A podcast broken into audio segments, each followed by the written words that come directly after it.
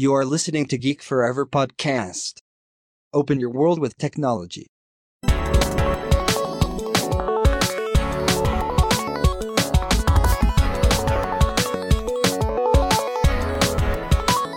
This is Geek Story.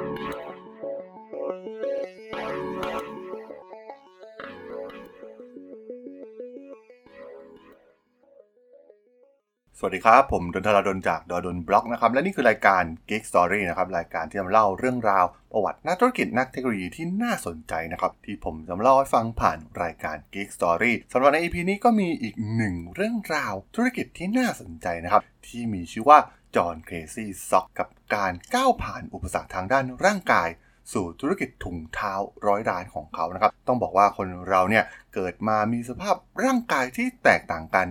เราไม่สามารถจะเลือกเกิดให้มีสภาพร่างกายสมบูรณ์แบบ 100%เช่นเดียวกันกับจอห์นโครนินนะครับ ที่มีอาการของดาวน์ซินโดรม แต่ก็ไม่ได้เป็นอุปสรรคใดๆกับการสร้างธุรกิจถุงเท้า John's Crazy Socks ที่เขาแสนรัก เรื่องราวเนี่ยมันเกิดขึ้นในปี 2016 ซึ่งเป็นปีสุดท้ายของโรงเรียนมัธยมปลายของจอห์นนะครับ เขาได้เริ่มคิดถึงไอเดียของร้านถุงเท้าที่มีชื่อว่า John's Crazy Socks ซึ่งแน่นอนว่าเหมือนเพื่อนร่วมชั้นของเขาหลายคนที่จอห์นเนี่ยกำลังตัดสินใจว่าจะเอายังไงต่อกับชีวิตหลังจบการศึกษา แต่ทางเลือกของเขาเนี่ยมีไม่มากนะครับเนื่องด้วยอุปสรรคทางด้านร่างกาย แม้จะมีโปรแกรมฝึกอบรมต่างๆ หรือรายชื่อโปรแกรมเวิร์กช็อปที่มีให้สำหรับคนที่เป็นดาวน์ซินโดรมอย่างจอห์นแต่ดูเหมือนว่าเขาเนี่ย จะไม่ชอบตัวเลือกที่มีให้เลยนะครับ เขาเป็นคนที่มีความสามารถที่แตกต่างจากคนพิการอื่นๆ เขามีความคิดอย่างเดียวในใจของเขาก็คือ ต้องการทำธุรกิจกับพ่อของเขาเพียงเท่านั้น เขาจึงได้เข้าไปคุยกับพ่อของเขาอย่างมาร์คโคนินนะครับว่าจะร่วมกันทำอะไรได้บ้าง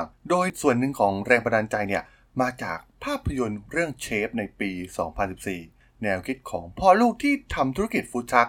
แต่เมื่อมองมาที่ตัวเองเนี่ย พวกเขาไม่สามารถที่จะทำอาหารได้ จึงมีการระดมความคิดต่อไป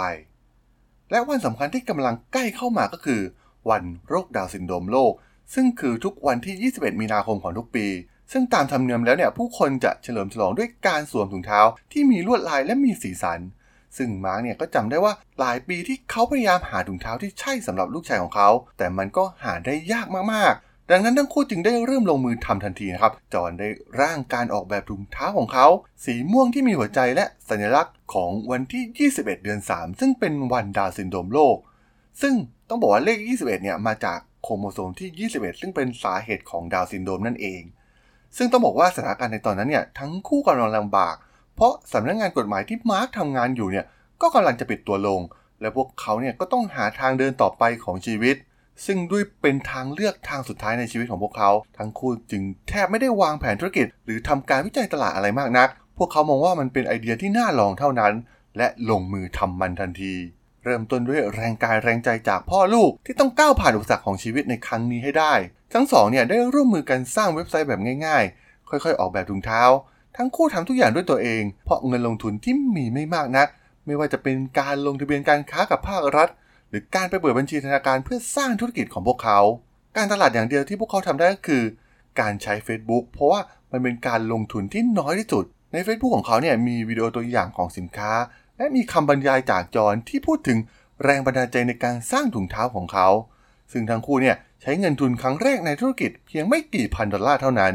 เว็บไซต์ John's Crazy Socks เปิดตัวอย่างเป็นทางการในเดือนธันวาคมปี 2016 มาร์กและจอห์นเนี่ยตั้งใจจะเปิดร้านค้าออนไลน์ในเวลา 10นาฬิกาในตอนเช้า แต่ว่าแผนของพวกเขาก็ล่มไปอย่างไม่เป็นท่า เพราะเว็บไซต์เนี่ยดันล่มอย่างกะทันหันทำให้เขาต้องเลื่อนไปเปิดในเวลาบ่าย3โมงแทน แม้จะมีอุปสรรคอยู่บ้าง แต่พวกเขาก็พบว่าได้รับการตอบรับจากลูกค้าที่ดีเยี่ยมตั้งแต่วันแรก พวกเขาได้รับคำสั่งซื้อ 42 รายการในวันแรก ซึ่งส่วนใหญ่มาจากพื้นที่บริเวณใกล้เคียงแถบนิวยอร์กที่พวกเขาอาศัยอยู่ แต่แทนที่จะใส่ผลิตภัณฑ์ถุงเท้าของเขาไปเพียงอย่างเดียว จอห์นมีความคิดหนึ่งที่ได้กลายเป็นกุญแจความสำเร็จที่จะตามมาในไม่ช้า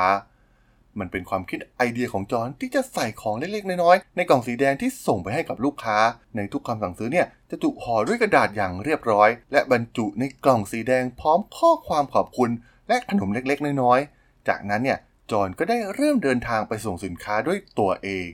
เขาไปเคาะประตูที่บ้านของลูกค้าและมอบกล่องสินค้าด้วยตัวเองทำให้ลูกค้าเนี่ยชอบมากๆ โดยพวกเขาเนี่ยมักมาร่วมถ่ายรูป หรือวิดีโอกับจอนอยู่เสมอ และนั่นเองมันเป็นจุดเริ่มต้นของการตลาดแบบปากต่อปาก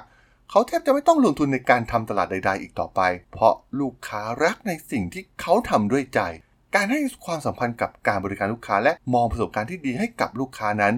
ทำให้วิดีโอและภาพถ่ายที่มีการส่งมอบสินค้าโดยจรเริ่มแพร่กระจายไปบนโลกโซเชียลมีเดียและยอดขายก็เริ่มพุ่งสูงขึ้น ในเดือนแรกเนี่ยสามารถ จำหน่ายไปได้สูงถึง 452 ออเดอร์ สร้างรายได้ให้เขาประมาณ 13,000 ดอลลาร์ และโดยเป้าหมายที่แน่วแน่ในการเป็นร้านค้าครบวงจรสำหรับถุงเท้าทั้งหมด John's Crazy Socks ได้นำเสนอถุงเท้าจากซัพพลายเออร์กว่า 20 ราย โดยมีถุงเท้า 2,000 แบบ โดยเงินจำนวน 2 เหรียญที่ได้จากการขายถุงเท้า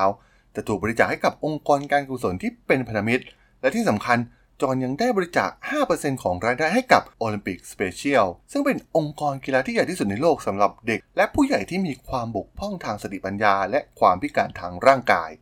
นับตั้งแต่การเปิดตัวในเดือนธันวาคมปี 2016 ถุงเท้าของ John's Crazy Socks เนี่ย ได้ขายไปแล้วกว่า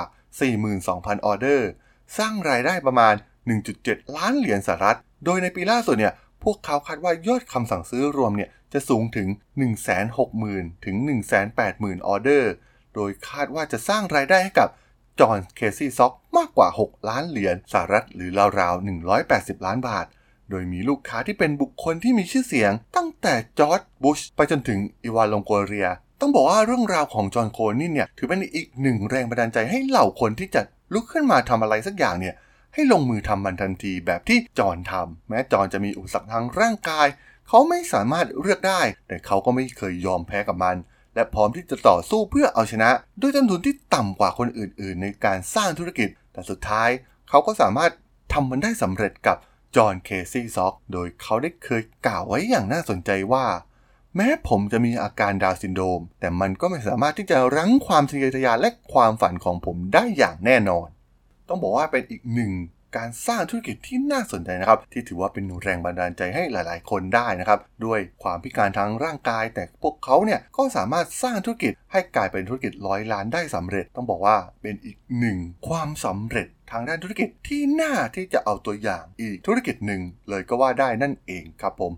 สำหรับเรื่องราวของจอห์นเคซี่ซ็อกใน EP นี้เนี่ยผมก็ต้องขอจบไว้เพียงเท่านี้ก่อนนะครับสำหรับเพื่อนๆที่สนใจเรื่องราวประวัตินักธุรกิจนักเทคโนโลยีที่น่าสนใจที่ผมจะมาเล่าให้ฟังผ่านรายการ Geek Story เนี่ยก็สามารถติดตามกันได้นะครับ ทางช่อง Geek Follower Podcast ตอนนี้ก็มีอยู่ในแพลตฟอร์มหลักทั้ง Podbean Apple Podcast Google Podcast Spotify YouTube แล้วก็จะมีการอัปโหลดลงแพลตฟอร์ม b l o g d i t ในทุกๆ ตอนอยู่แล้วด้วยนะครับถ้าอย่างไรก็